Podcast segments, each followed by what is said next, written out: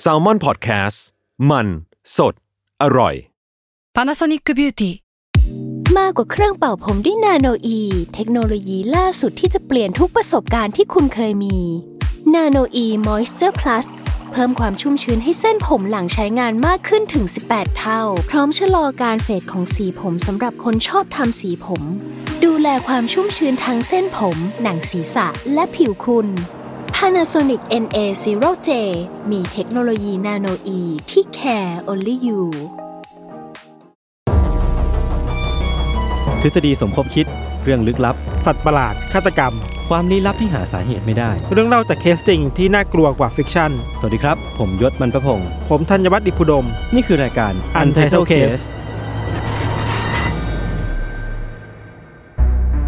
สวัสดีครับ ยินดีต้อนรับเข้าสู่รายการ Untitled Case ตอนที่ 124 ครับผม ครับ สวัสดีครับ อันนี้ก็เป็นเทคหลังสองครับ แล้วก็บอกกันตรงๆแบบนี้ ใช่ครับ เมื่อกี้มันเกิดอุบิเหตุนิดหน่อย มีการเอาสิ่งปฏิกูลออกจากร่างกายเล็กน้อยนี่คือแกงขี้มูกเออ คือเรากลับไปอยู่ในออฟฟิศหรือว่าถ่ายในสตูได้แค่ 2 ตอนเองวะพี่ทัน สุดท้ายเราต้องกลับมาจมปลักอยู่กับซูมอีกรอบหนึงแล้วเนี่ยผมเซ็งมากเลยสองสองตอนเปิดสัปดาห์ เปิดเดือนเปิดปีแรกของปีมาเออ ได้แค่ไม่เกินเรียบสร้องอยวีกอะก็เรียบร้อยเรียบคร้รัอบยแล้วเออคือผมเซ็งนะคือผมลาออกไงผมก็ไม่ได้ไม่ค่อยได้เจอคนไงก็แบบอยากเข้าออฟฟิศไปเจอคนบ้างอาทิตย์ละครั้งแม่งกูไม่ได้เจออีกแล้วเนี่ยอืมเออแต่ว่าจริงๆมันก็เข้ากับธีมที่เราจะเล่าในวันนี้เนาะคือทั้งเรื่องของอ่าโควิดทั้งเรื่องของการใช้ชีวิตอยู่ในประเทศไทยอะคือมันเออเข้ากับธีมนี้เออประมาณประมาณหนึ่งเหมือนกันมันคือเออเรื่องของเออการเอาชีวิตรอด survival ใช่ไหมเออใช่ เออเราเรารู้สึกว่า อย่างปีนี้อะชีวิตเราอะใกล้เคียงกับคำว่า survival มากขึ้นเยอะมาก ๆ เลใช่ยเอ็กตีมจัดเลย เออ แล้วมันก็เป็นน่าจะเป็นครั้งแรกที่เรา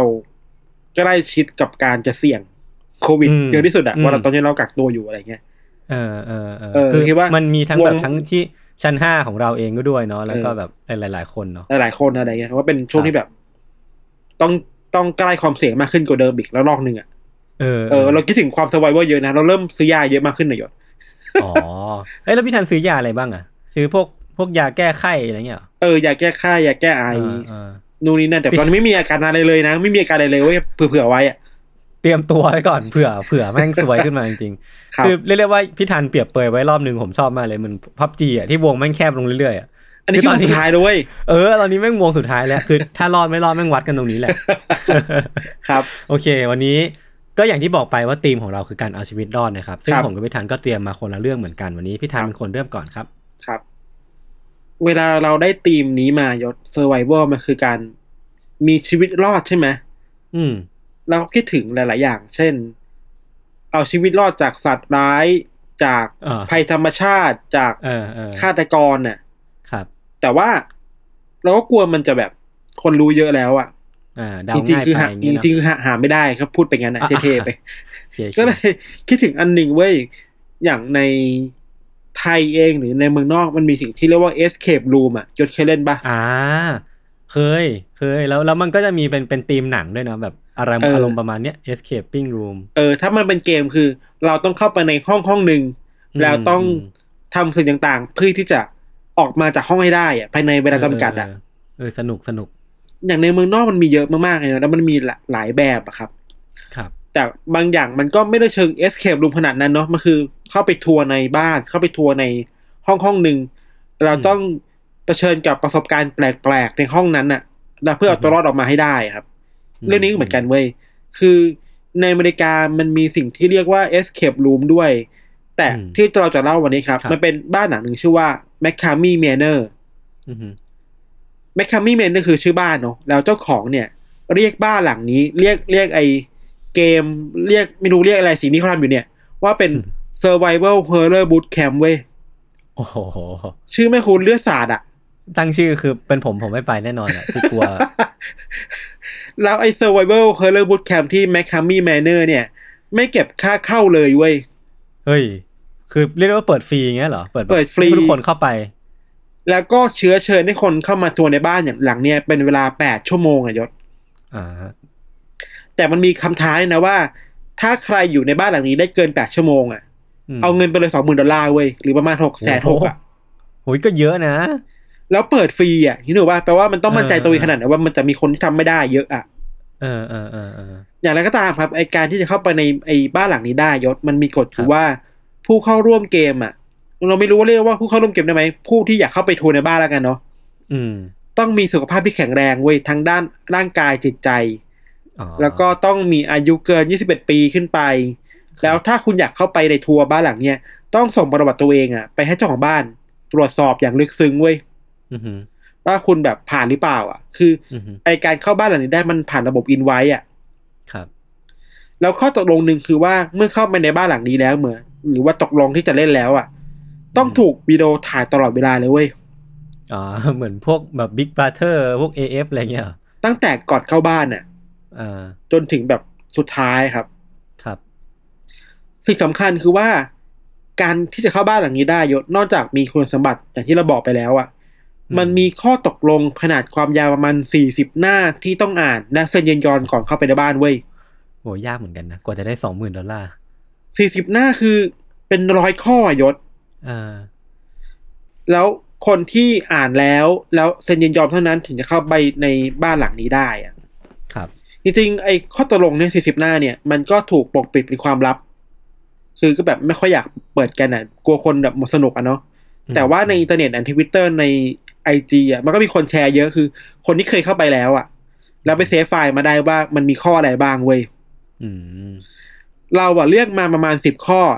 เอามา rewrite ใหม่นะ ให้มันแบบอ่าดูว่าสิบข้อนี่ก่อนจะเข้าบ้านคุณต้องเจออะไรบ้างอะ อืม เออ ข้อที่หนึ่งเว้ยมันบอกว่าผู้เข้าร่วมเกมอะ ต้องเข้าใจและยอมรับว่า การเข้าไปทัวร์ในบ้านหลังเนี่ยครับมันอาจทำให้ศีรษะของตัวเองอะ ได้รับผลกระทบกระเทือนจากอุปกรณ์บางอย่างได้เว้ยเฮียโห เตือนกันงี้เลยเหรอวะกูไม่ไปแล้วเนี่ย กฎข้อที่สองคือว่า ผู้เข้าร่วมเกมต้องเข้าใจว่าต้องใช้เวลาร่วมกับเจ้าของบ้านหลังนี้ รวมถึงอืมสตาฟคนอื่นๆของบ้านเนี่ย และต้องเข้าใจด้วยนะว่าเจ้าของบ้านและสตาฟน่ะมีความหวังดีกับผู้เข้าร่วมเกมตลอดเวลาเลยเว้ยอืมและต้องยินยอมให้เจ้าของบ้านและสตาฟท้าทายผู้เข้าร่วมเกมทั้งด้านร่างกายและจิตใจ เออ คือแบบอะไรของมึงเนี่ยเออ อยากรู้แล้วว่าในเกมมันเป็นไงอะ ข้อที่สามนะ ข้อที่สามบอกว่า ในตลอดเวลาที่อยู่ภายในบ้านหลังเนี้ยครับ ผู้เข้าร่วมเกมต้องยินยอมและพร้อมให้คนในบ้านข่มขู่กดดันอย่างถึงขีดสุดอะอื้อหือและกดดันไปเรื่อยๆ แม้ว่าผู้เข้าร่วมเกมจะบอกว่าขอยอมแพ้แล้วก็ตามอะโอ้โหอะไรวะเนี่ยนี่มันบ้านอะไรวะ แล้วทั้งนี้ต้องเข้าใจด้วยนะว่า การถูกข่มขู่ให้กลัว จนเกิดอาการแพนิคนั้นน่ะ ไม่ถือว่าเป็นอาการบาดเจ็บที่ร้ายแรงจนต้องออกจากบ้าน อืมอืมแปลว่ามันร้ายแรงได้มากกว่านั้นน่ะ อืม คือมันมีมันมีขีดมาตรฐานความร้ายแรงที่มันสูงกว่านั้นใช่ไหมเพดานมันสูงมากเออกฎข้อที่สี่คือว่า ผู้เข้าร่วมเกมต้องยินยอมที่จะกินอาหารจากทุกมุมโลกอืมและยอมรับว่าตัวเองอาจจะถูกคนในบ้านบังคับให้กินอาหารเหล่านั้นได้ ครับ นอกจากนี้ครับ ต้องยินยอมที่จะถูกร้องขอให้กินแมลงเป็นอาหารเว้ย โอ้โห ขณะเดียวกันการอยู่ภายในบ้านหลังนี้เนี่ย จะต้องเผชิญหน้ากับสัตว์ต่างๆ อย่างใกล้ชิดอะเน้นคำว่าเผชิญหน้าอย่างใกล้ชิดกับหนูแมลงสาบ งูไส้เดือน กิ้งกือแมงมุม และแมลงอื่นๆอีกหลายชนิด ข้อที่ห้าครับ ผู้เข้าร่วมเกมต้องยินยอมที่จะถูกโซ่ตรวนน่ะหนักหลายร้อยปอนด์น่ะ พันรอบร่างกาย และมันมีความเป็นไปได้ว่าจะบาดเจ็บ หรือเสียชีวิตจากสิ่งนี้ได้ เดี๋ยวก่อนนะ ถึงขั้นเสียชีวิตเลยเหรอ ขู่ไว้แบบเนี้ยเออ ข้อที่หกบอกว่า ผู้เข้าร่วมเกมต้องยินยอมและเข้าใจเป็นอย่างดีว่า ตัวเองอาจจะถูกพลาสติกครอบหัว อืม ซึ่งอาจนำไปสู่ภาวะขาดอากาศหายใจหรือหน้ามืด ในระหว่างที่อยู่ภายในบ้านได้ แล้วผู้ร่วมเกมจะไม่ถือว่านี่คือสิ่งที่บ้านหลังนี้ต้องรับผิดชอบอะโอ้โห เออ มันมัดตัวครับ ครับ ข้อที่เจ็ดบอกว่า ผู้เข้าร่วมเกมต้องยินยอมและเข้าใจเป็นอย่างยิ่งเหมือนกันว่า เล็บของตัวเองอะเล็บอะอืมอาจจะได้รับความเสียหาย และมือของตัวเองอาจจะได้รับบาดเจ็บได้จากอุปกรณ์อะไรบางอย่างชี่มันเริ่มน่ากลัวขึ้นเรื่อยๆเลยเนี่ยเออ ข้อที่แปดบอกว่า ผู้เข้าร่วมเกมต้องยินยอมและเข้าใจเป็นอย่างยิ่งเหมือนเดิมว่า อาจจะมีของเหลวบางอย่าง เช่นอืมสีผสมอาหาร เลือดปลอมๆจาระบี หรือของเหลวชนิดอื่นๆ เนี่ย ที่อาจจะถูกเทเข้าไปภายในปากของผู้เข้าร่วมได้เว้ยโอ้โหและมันเป็นความรับผิดชอบของผู้เข้าร่วมเกมเอง ที่จะไม่กลืนสิ่งเหล่านี้ลงไปในท้องอะเชี่ยโหดมากกฎข้อที่เก้าผู้เข้าร่วมเกมต้องยอมรับว่า ถ้าหากฟันของคุณแตกหักอะ หรือไหล่สะโพกข้อมือหัวเข่า หลุดออกจากตำแหน่งเดิมเนี่ย ผู้เข้าร่วมเกมจะไม่ถือว่านี่เป็นความรับผิดชอบของเจ้าของบ้าน อืมโอ้ปิดประตูทุกอย่าง จริง ข้อที่สิบข้อสุดท้าย ผู้เข้าร่วมเกมต้องเข้าใจและยินยอมว่าเมื่อเข้าไปในบ้านหลังนี้แล้วอะ มันจะไม่มีทางขอยอมแพ้ เว้นอืมแต่ว่ามันจะมีผลกระทบอย่างร้ายแรง ย้ำว่ามีผลกระทบอย่างร้ายแรงนะ ต่อร่างกายและจิตใจของผู้เข้าร่วมเกมเว้ยซึ่งคำว่าอย่างร้ายแรงเนี่ยก็อยู่ที่นิยามของของเจ้าของบ้านอะใช่แล้วเราจะไปรู้ได้ไงว่า อย่างเนี้ยคืออย่างร้ายแรงของเจ้าของบ้านแล้วมันพอจะใช่ยอมแพ้ได้ ไม่รู้ว่าเพดานอยู่ไหนอะเออ เขาเล่าว่าเพดานมันสูงมากเลยอะ เออ แล้วมันมันมัดตัวคนเข้าไปในเข้าไปในบ้านอยู่เยอะมากอะว่า คุณต้องไม่เอาผิดนะ คุณอืมยอมรับความเสี่ยงแล้วนะครับ เอาจริงๆอันเนี้ยมันแค่สิบข้อเว้ย แต่จริงๆมันมีเป็นร้อยข้อยศอืมอืมอืมคือไม่ต้องอ่านครบสี่สิบหน้าก็พอจะรู้ว่า ไอ้ไอ้บ้านหลังนี้แม่งคืออะไรกันแน่วะหรือว่าเออเออเออคือมันต้องแบบมันต้องมีอะไรบางอย่างที่โหดร้ายเกิดขึ้นในบ้านหลังนี้ให้ได้ครับ เชื่อไหมว่าพอมันมีข่าวเรื่องต่อไปเยอะๆอะ มีคนส่งอินไว้มาขอเข้าบ้านหลังนี้เป็นหมื่นหมื่นๆคนนายศฮะ McKamey Manor เนี่ย จริงเหรอเจ้าของบ้านเคยอ้างว่า ในช่วง peak ๆอะมีคน request มามาสามหมื่นคนอะสามคืออยากเล่นมาก30,000เว้ยสามหมื่นโอ้โห เนี่ยเราจะเล่าต่อว่าแล้วคนที่เข้าไปเจออะไรบ้างเนาะมันมีคนคนนี้ออกมาพูด เป็นคนอเมริกาคนหนึ่งครับ เป็นผู้หญิงชื่อว่าเอมี่มิลิแกน คุณเอมี่เนี่ยเคย request ไปและได้รับตอบรับในปี 2014อือหือคือตอนนั้นน่ะเธอรู้ว่ามันมีบ้านผีสิงเนี่ยมันมี haunted house อยู่อะอยู่ในแห่งหนึ่งในเมืองซานดิเอโกแคลิฟอร์เนียคือบ้านหลังนี้แหละ คือ McKamey Manor ครับ ซึ่งการเข้าไปในบ้านหลังนี้ได้เนี่ย เธอก็ต้องส่งข้อมูลตัวเอง ส่งประวัติส่วนตัวนู่นนี่นั่นเนาะแล้วก็ได้รับการตอบรับมาว่าโอเคเข้าไปในบ้านได้ ความพีคคือตรงนี้เว้ยหลังจากที่ตอบรับมาเรียบร้อยปุ๊บอะ เจ้าของบ้านคิดว่าอยากทำให้มันพิเศษหน่อยกับกรณีของคุณเอมี่อะมคือส่งคนมารับที่บ้านเว้ยอือหือแล้วการส่งคนมารับที่บ้านจากบ้านแปลกๆคือเนี่ยมันไม่ธรรมดาเวยศอ่าคือขับรถตู้มาจอดที่หน้าบ้านคุณเอมี่ แล้วครับเปิดออกมามันมีสตาฟอยู่สามสี่คนเนี่ยด้วยคนแต่งตัวเป็นแบบฆาตกรต่อเนื่องอะโอ้โหใส่หน้ากากหนังนะเนื้อวะน่ากลัวน่ากลัวอะไปใส่หน้ากากไปอะกินเงี้ยเหรอเออแบบนั้นเนี่ย แล้วก็แบบมาพูดมาข่มขู่คุณเอมี่แบบครับเริ่มเข้าบทตั้งแต่ตอนยังไม่เข้าบ้านอะอืมอืมเอาผ้ามารัดตาเธอ เอาผ้ามาคลุมหัวเธอไม่เธอมองเห็นแล้วก็พาเธอแบบเรียกไม่ได้อย่าเรียกว่าพาเลยเรียกว่าลากเธอขึ้นไปบนรถอะ โอ้โห เออ แล้วก็เริ่มเล่นเกมเว้ยซึ่งทั้งหมดนี้ถูกบันทึกวิดีโอไว้แล้วถูกปะเพราะว่าถูกมันทึกวิดีโอไว้แล้ว โดยเจ้าของบ้านครับ ระหว่างขึ้นรถอะก็เริ่มเล่นเกม เช่นแบบ เริ่มกดดันเธอ เริ่มบังคับให้เธอทำนู่นทำนี่ เช่น ไหนลองทำเสียงหมูสิทำเสียงนกสิทำได้ไงให้พูดได้พูดอะคือแบบกดดันจิตใจเนาะพอไปถึงบ้านหลังนี้ครับ สิ่งที่คุณเอมี่บอกว่าเจอก็คือว่า ประสบการณ์มันเริ่มรุนแรงมากขึ้นเรื่อยๆยศอืมเช่นเริ่มจากถูกสตาฟอะเอาผมของเธอเธอผมยาวเนาะเอามารัดอืมคอเธอไว้ยเธอก็บอกว่าเฮ้ยหายใจไม่ออก ครับสตาฟไม่สนใจเว้ยแล้วบอกว่าโอ เคก็แล้วไง แล้วหัวเราะใส่เว้ยเชี่ยนี่แค่เริ่มต้นนะเออแต่จริงๆมันก็มีกฎอยู่ว่าสตาฟหลังเนี้ยมันจะไม่เหมือนบ้านผีสิงหลาย ๆ บ้านที่ห้ามแตะตัว อันเนี้ย แตะเนื้อต้องตัวได้ อืม ในห้องหนึ่งครับ เมื่อคุณเอมี่ถูกพาตัวไปอะ เธอพบว่าเธอถูกลากเข้ามาอยู่ในตู้เก็บอาหารเนี่ยมันเป็นช่องฟรีซอะอืมชอบเก็บเนื้อแข็งอะไรเงี้ยแต่ว่าไม่ได้เสียบครับเสียบ ไม่ได้เสียบปลั๊กแล้วมันไม่มีไฟฟ้าแล้วเข้าไปนอนในนั้นเว้ยถูก พาให้ไปเข้าไปนอนในนั้น ในสภาพที่ถูกปิดตาแล้วก็มัดมืออยู่อะยศอืมคุณเอมี่ถูกกดดันหลายอย่างมาก เช่น เริ่มเอาน้ำสีดำๆอะ มาเทเข้าไปในไอ้ตู้นี้อะอืมเหมือนนอนในน้ำน้ำโครนนะครับ แต่ไม่รู้น้ำอะไรน้ำมาสีแบบขยะแขยงอะเนาะแล้วก็เอาน้ำมาลาดตัวเธอนู่นนี่นั่น มีสตาฟเอาถุงเท้าอะมาชุบน้ำแล้วก็ฟาดหัวเธอเว้ยโอ้โหฟาดหน้าหลายครั้งอะเออแล้วก็ถูกถูกปิดฝาตู้ ทิ้งไว้สักพักหนึ่งให้แบบให้เครียดให้กดดันอะอือฮึจากนั้นก็พาตัวคุณเอมี่ไปห้องต่อไปเว้ย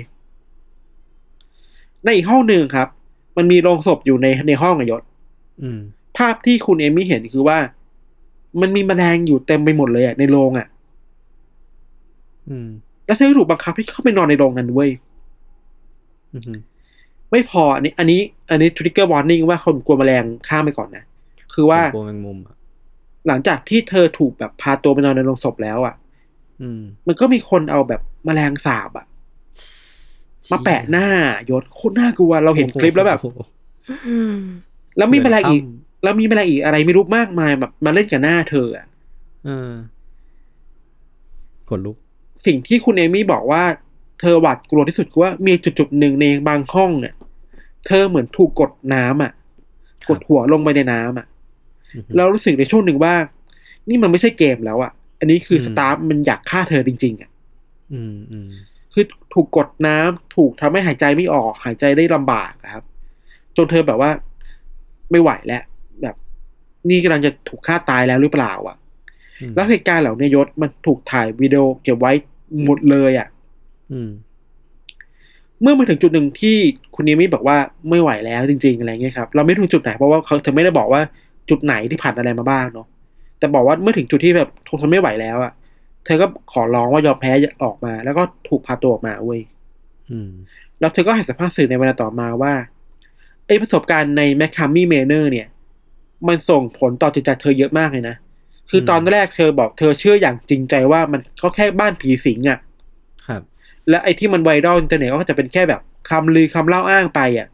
มไอเอกสารสี่สิบหน้าคงเป็นกิมมิกแหละอืม แต่ไม่คิดว่าพอเข้าไปแล้วมันจะเป็นแบบนี้คือแบบ มันจะมีคนที่ของจริงอะของจริงที่เหมือนอยากอยากจะฆ่าเธอจริง ๆอะเออ นอกจากประสบการณ์ของคุณเอมี่แล้วครับ ก็ยังมีอีกหลายคนมากที่บอกอืมเล่าว่าตัวเองอืมเคยเข้าไปใน McKamey Manor แล้วก็เจออะไรหลายหลายๆอย่างมากอะครับ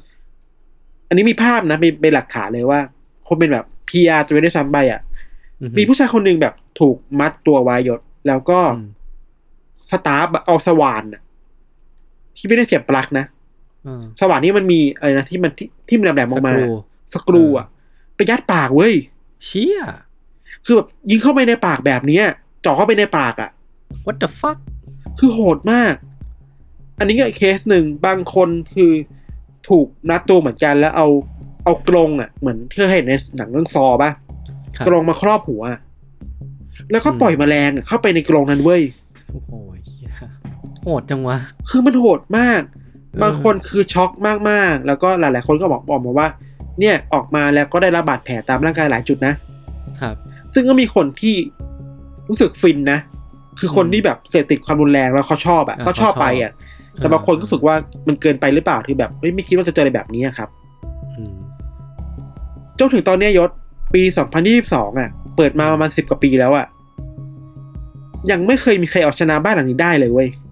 เชี่ยพูดอีกแบบหนึงคือยังไม่มีใครเอาไม่สามารถเซอร์ไวฟ์จากไอ้แมคคามี่เมเนอร์ได้ในแปดชั่วโมงอะโหมันวิแสดงว่ามันโหดแบบ โหดจนเราคาดไม่ถึงอะ คือมันเออมันมันเป็นไปได้ยากมากเลยนะที่แบบสิบ10ปีที่ผ่านมามันจะไม่มีใครสักคนที่อยู่ในบ้านหลังนี้ได้แปดชั่วโมงอะใช่ เราไปหาข้อมูลมามีคนในทวิตเตอร์บอกว่า คนที่ไปได้ไกลสุดอะคือหกชั่วโมงเว้ยอ่า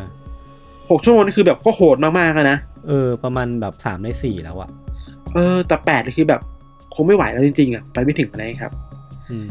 มันมีสื่อหลายๆสื่อที่แบบไปทำสกู๊ปที่บ้านหลังเนี่ยไอ้ McKamey Manor นะยศอันหนึ่งคือที่เราไปดูมาคือ The Guardian ของอังกฤษเนาะอ่าครับ The Guardian ไปถ่ายวิดีโอเว้ยแล้วพบว่า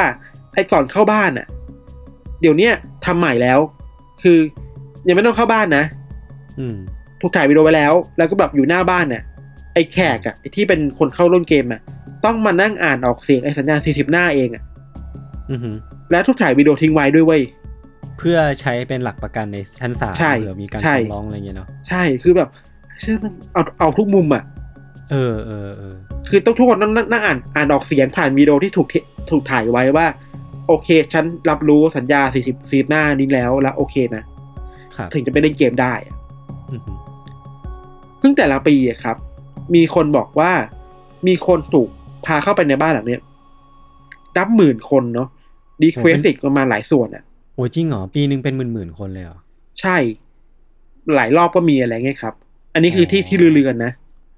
อ่า อุ้ย เออเออแสดงว่าเยอะมากเลยนะ เยอะเยอะเยอะอยู่ แล้วก็ อืมมีแต่ว่าพอมันมีคนพูดถึงไอ้ McKamey Manor เนี่ยค่อนข้างเยอะยศคนก็เริ่มไปพูดถึงเจ้าของบ้านอะอืม ว่า พี่เป็นคนยังไงวะ นั่นดิแล้วแล้วพี่ทำเพื่ออะไรพี่จุดประสงค์ของเขาคืออะไร อยากรู้อะเจ้าของบ้านเนี่ยชื่อว่าลาสแมคคามีเว้ยครับ เป็นคนอเมริกาก็อายุเยอะประมาณหนึ่งแล้ว ไม่เยอะมากออกไปเลยไปการคนไปแล้วเนาะเป็นผู้ใหญ่มีลูกแล้วอืมเราไปดูสกู๊ปข่าวมา คนเนี้ยอยู่ในบ้านที่ปกติมากอะยศอืมีลูกสาวสามคน มีหมาอีกสี่ห้าตัวในบ้าน คือ friendly กับลูก friendly กับหมามากเว้ยอืมแล้วไอ้ McKamey Manor เนี่ย แม่งก็คืออยู่ในบ้านเขาอะเออคือครึ่งหนึ่งคือเปิดให้คนเข้าไปเล่นเกม อีก part หนึ่งคือลูกๆยังวิ่งเล่นอยู่ในบ้านอะโอ้โห contrast ชิบหายโคตรคอนทรา contrast สต์อะคอนทราสต์สุดๆอะคำถามพี่ยศถามว่าแล้วทำไมเพื่ออะไรอะเออเขาเคยตอบเว้ยไม่รู้ว่าตอบจริงจังหรือตอบเล่นๆนะเขาตอบว่า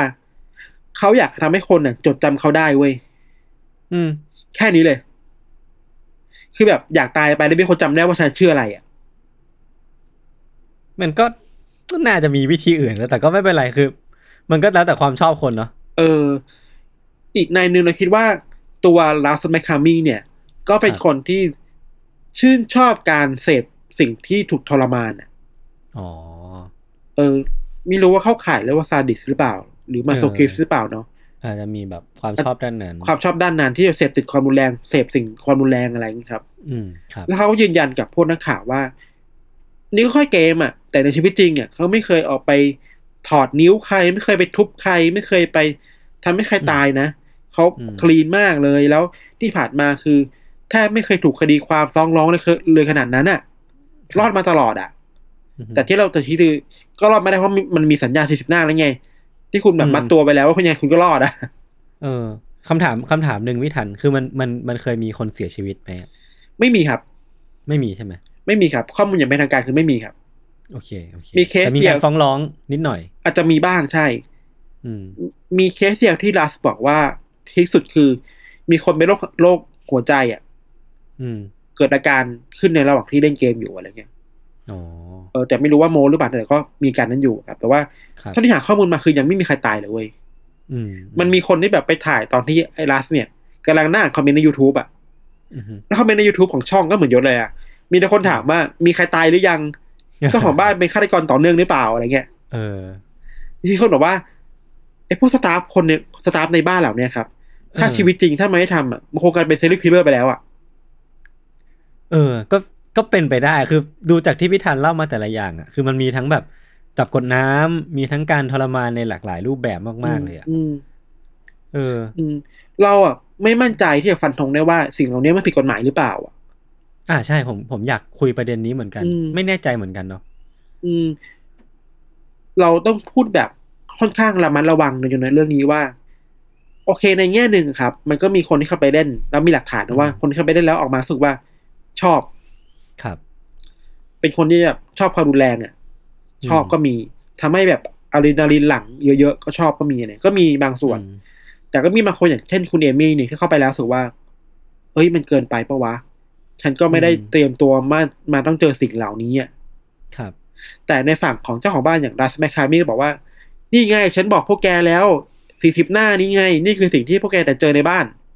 อืมอืมแล้วแกก็ยอมรับแกเซ็นแล้วนี่ถูกปะ เราว่ามันมันมันมีอะไรให้คุยได้เยอะอะ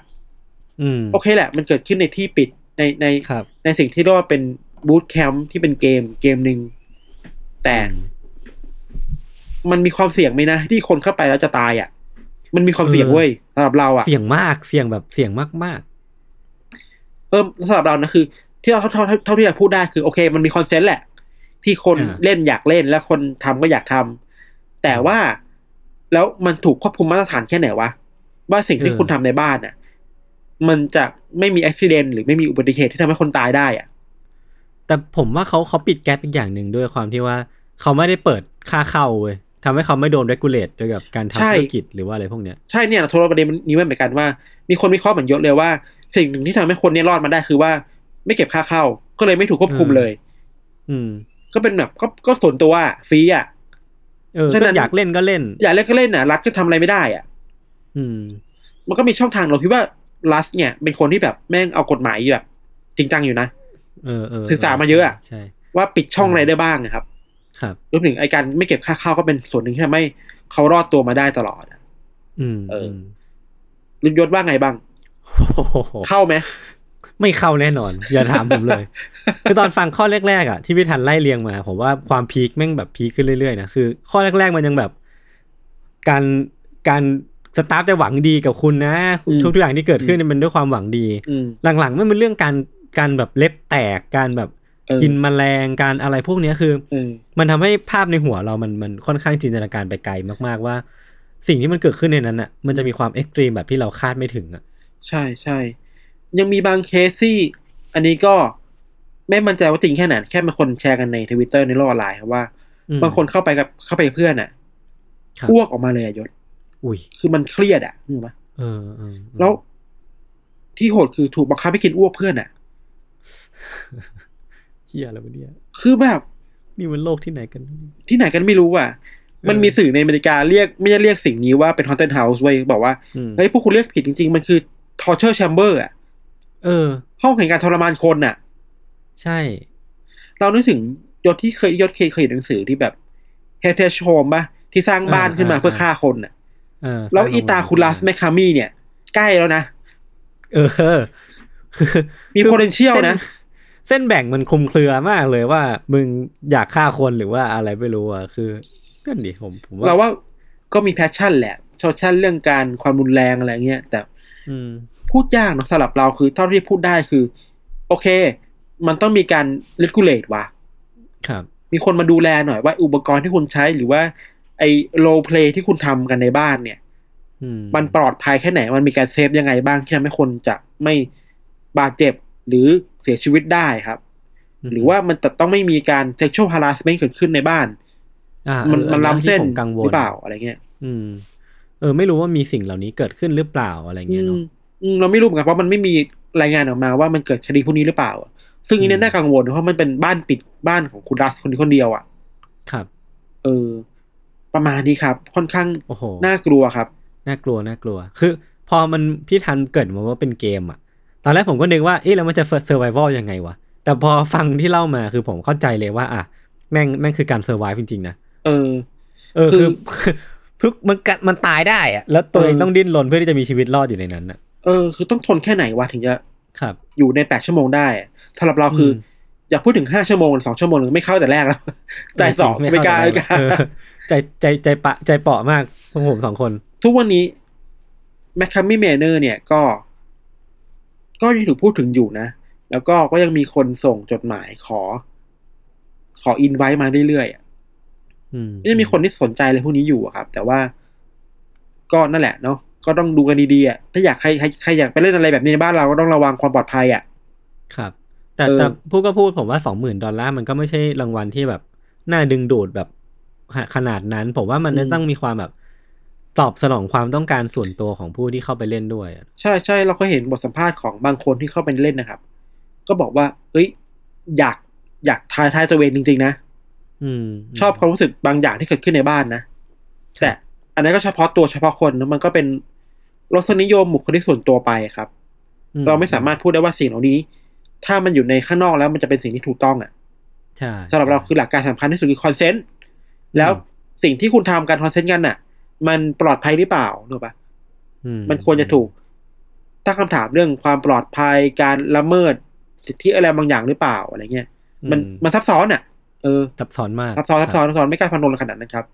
อืมประมาณนี้ครับเรื่องของเราครับ ก็เดี๋ยวพักฟังโฆษณาสักครู่นะครับ แล้วกลับมาฟังเรื่องของยศต่อในเบรกหน้าครับ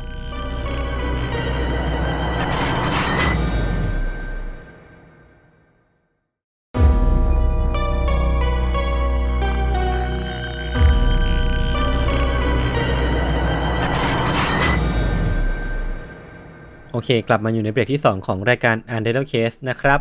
จากที่น่ากที่ลัวฟังเรื่องมาของกๆไม่ทันไป เออคือคือคือแม่งเป็นเกมที่ผมว่าลุ้นระทึกสัสๆเลย แต่ว่าเรื่องเรื่องที่ผมกำลังจะเล่าอะ มันน่าจะเป็นแบบไม่ใช่เกมแล้ว แต่ว่าเป็นการเอาชีวิตรอดในชีวิตจริงอืมที่มีความแบบค่อนข้างสโลเบิร์นประมาณนึงอะ คือมันแบบไม่ได้ไม่ได้หวือหวาอะไรขนาดนั้น แต่ว่าอืมมันมีความกดดันมันมีอะไรหลาย ๆ อย่างที่ ผมจะค่อยๆเล่าไปละกันอาจจะมีความยาวประมาณนึงเหมือนกัน แต่ว่าก็จะพยายามข้าม detail ที่ไม่ค่อยจำเป็นไปนะครับครับ นี่คือเรื่องราวการเอาชีวิตรอดของผู้ชายคนหนึ่งครับ คือในช่วงที่เกิดเหตุอะเขาอายุ 27 ปี มีชื่อว่า Aron Ralston ผมเรียกเขาคุณ Aron แล้วกันนะครับครับ คือโดยพื้นเพอะคุณ Aron เขาเป็นคนอเมริกันที่เกิดที่โอไฮโอในปี 1975 คือเขาเนี่ยเกิดในครอบครัวที่อบอุ่นประมาณหนึ่งแล้วก็มีฐานะค่อนข้างดี คือเขา มีโปรไฟล์ดีเลยแหละ คือจบจากสาขาที่เรียกว่า mechanical engineering ที่ทั้งอเมริกาใบหนึ่งแล้วแล้วก็ไปจบที่ปารีสอีกอีกใบหนึ่ง ก่อนที่จะไปทำงานที่ Intel ก็คือเป็นบริษัทไอทีชื่อดังเนาะที่ แล้วก็ทำงานในตำแหน่ง mechanical engineer แต่ว่าหลังจากที่เขาทำงานไปได้ประมาณ 5 ปีอะไม่ทัน คือแบบอืมเบิร์นเอาท์สุด ๆ เลย คือเขารู้สึกว่าเขาเบื่อในวิถีชีวิตการเป็นพนักงานประจำในองค์กรใหญ่ยักษ์อะคือ Intel เป็นองค์กรใหญ่เนาะแล้วก็ทำงานเป็นระบบ คือเขาก็รู้สึกเขาเบื่อแบบ ในการทำอะไรแบบเนี้ยก็เลยลาออกมาในปี 2002อืมตัดสินใจลาออกมาเพื่อที่จะทำสิ่งที่มันเป็นเป้าหมายชีวิตที่ใหญ่กว่านั้น ก็คือการตะลุยปีนเขาทุกลูกที่อยากปีน คือเขาเป็นคนที่มี passion เรื่องการปีนเขาอยู่แล้ว แล้วก็ตัดสินใจว่าออกมาปุ๊บกูจะปีนทุกทุกลูกเลยที่ที่มันมีบนโลกใบนี้ คือเป้าหมายสูงสุดของเขาในในช่วงสั้นๆนะครับคือการเอาชนะเทือกเขาที่เรียกว่าเดนาลี ซึ่งมันเป็นเขาที่สูงที่สุดในอเมริกาเหนือ ครับ โอเค แล้วเขาก็ได้ย้ายมาอยู่ที่เมืองแอสเพนรัฐโคโลราโดครับเพื่อทุ่มเทชีวิตให้กับการปีนเขาหลังจากเนี้ยให้มันเต็มที่มากขึ้น เพราะว่ามันเขาจะได้อยู่ในในเมืองที่มันอยู่ใกล้กับเขาทั่วทั่วไปหมดอย่างเงี้ยครับคือหลังจากนั้นแอรอนเนี่ยเขาก็ได้ไปประจนภัยมาหลากหลายที่มากมายโดย ตั้งเป้าว่าจะเอาชนะเทือกเขายากๆทั่วอเมริกา เพื่อเหมือนเป็นการซ้อมมืออะว่า ถ้าสมมติว่ากูชนะเทือกเขาหนึ่งสองสามสี่ได้แล้วเนี่ยเดนาลีแม่งอาจจะง่ายลงว่ะ คือเขาก็เลยแบบไปด้วยตัวคนเดียวไปชวนเพื่อนๆมาบ้าง แล้วก็เหมือนได้ใช้ชีวิตแบบสุดเหวี่ยงอะแบบที่อยากจะเป็นแบบที่อยากจะใช้มานานแหละ แล้วก็มันมีครั้งหนึ่งที่เขาเคยเสี่ยงโดนหิมะถล่มอะแบบหิมะมันจะถล่มมาทับเขาอยู่แล้ว แต่ว่าเขาก็รอดมาได้แล้วก็เลยแบบไม่ได้เข็ดอะก็แบบไม่ได้หวั่นอะไรกับสิ่งที่มันเกิดขึ้น แล้วก็ยังคงตั้งหน้าตั้งตาปีนเขาลูกต่อๆไปอยู่ดี ทีเนี้ยเรื่องมันเกิดขึ้นในปี 2003 ช่วงวันเสาร์ที่ 26 เดือนเมษายน จำวันไว้ให้ดีแล้วกันนะครับว่าอืมเนี่ยเรื่องวันแรกมันคือวันเสาร์เนาะคือเขาก็ได้ออกเดินทางอีกครั้งหนึ่งคือเขาบอกกับเพื่อนๆแล้วก็ครอบครัวครับว่า คราวเนี้ยเขาจะออกเดินทางแล้วนะ แล้วเป้าหมายของเขาเนี่ยคือไปที่ที่ยูทาห์คือเขาบอกกับคนรอบตัวว่าแค่เนี่ยคือเขาไม่ได้บอกว่าเขาจะไปปีนเขาลูกไหน ไม่ได้บอกว่าจะไปแคนยอนไหน แต่บอกว่าแค่จะไปยูทาห์อืมซึ่งเป้าหมายจริง ๆ ของเขาเนี่ยคือการที่เขาจะไปตะลุยเทือกเขาบลูจอนเพื่อดูร่องรอยอารยธรรม มันมีภาพวาดฝาผนังครับพี่ทันที่มันถูกวาดไว้ในยุคก่อนประวัติศาสตร์อะคือมันเป็นประวัติศาสตร์ที่สวยงามแล้วก็ยาวนานแล้วก็ล้ำค่ามากๆของที่นี่ เขาก็อยากที่จะไปดูด้วยตาตัวเอง ซึ่งตำแหน่งทางภูมิศาสตร์ของบลูจอนเนี่ยครับมันอยู่ทางตะวันออกของเมืองเวนรัฐยูทาห์แล้วก็อยู่ทางตอนใต้ของ Horseshoe Canyon ครับซึ่งเป็นสถานที่ท่องเที่ยวที่ค่อนข้างโด่งดังเนาะซึ่งตัวแอรอนเองอะสำหรับทริปเนี้ยเขาก็ไม่ได้เตรียมตัวอะไรมากมายพี่ทันคือนึกออกป่ะเวลาเราเป็น สมมุติว่าเราเลเวลห้าสิบอะคือเราเวลเยอะมากแล้วอะเราไปตะลุยเขานู่นนี่ไปปีนหิมะไปนู่นนี่มาแล้ว เคยเกือบตายมาแล้วอะอืมการที่จะไปดูทริปประวัติศาสตร์ ไปดูทริปวาดภาพภาพภาพวาดฝาผนังอะมันอาจจะไม่ใช่ทริปที่ยากอะไรมากมายสำหรับคนที่เวลเยอะขนาดนี้แล้วอืมเออเขาก็เลยไม่ได้เตรียมตัวอะไรมากแบบ ไม่ได้เตรียมแผนที่ไม่ได้วางแผนอะไรมาขนาดนั้น เขาก็พกเอาไป เท่าที่จำเป็นก็มีน้ำสามลิตรมีเบอริโต้สองอันมีอุปกรณ์ปีนเขาครบถ้วน แล้วก็มีกล้องวิดีโอกับกล้องดิจิตอลแล้วก็ขับรถไปแล้วก็ขี่จักรยานไปต่อถึงที่ที่อุทยานแล้วก็ลงไปแล้วก็ออกเดินทางทันที ซึ่งระหว่างการออกเดินทางวิธานระหว่างเดินทางไปยังเป้าหมายที่เป็นภาพวาดฝาผนังอะมันก็ค่อนข้างเป็นระยะทางที่ไกลพอสมควร แต่ว่ามันก็เป็นระยะทางที่ค่อนข้างน่าเบื่อเนาะคือมันก็มีแบบอืมมีแต่นึกภาพแบบพวกอุทยานแกรนด์แคนยอนเลยพวกเนี้ย มันก็จะมีแต่หินสีส้มๆ แดงๆ หรือว่าทรายแล้วก็อากาศแห้งๆอะไรเงี้ยคือเขาก็เดินไปเรื่อยๆ แล้วก็แบบคิดอะไรนั่นนี่ไปเรื่อยคิดถึงครอบครัวคิดถึงการผจญภัยที่ผ่านๆมาครับแล้วก็แอรอนเนี่ยระหว่างที่กำลังเดินอยู่เขาก็ไปเจอกับผู้หญิงสองคนที่เป็นนักท่องเที่ยวอีกกลุ่มหนึ่งที่เขาไป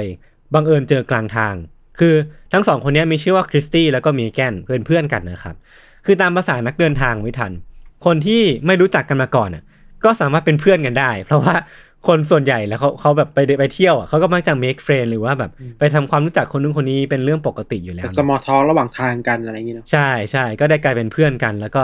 เดินรูทนี้ไปด้วยกันครับเออเพราะว่ายังไงก็ต้องเดินไปด้วยกันอยู่แล้ว แล้วก็ค่อยไปแยกกันตอนปลายทางของทั้งคู่เออพอมันเดินไปเรื่อยๆ สนิทสนมกันขึ้นเรื่อยๆเนี่ยก็ไปถึงจุดหนึ่งที่มันเป็นทางแยกสำคัญแหละคือที่จุดจุดๆเนี้ย แอรอนกับสาวๆสองคนนี้จะต้องแยกออกจากกันแล้วเพราะว่าสาวๆสองคนนี้มาถึงจุดมุ่งหมายแล้วเขาก็จะกลับบ้านไปไปปาร์ตี้กันต่อแหล้วเออกำลังจะกลับไปสนุกกัน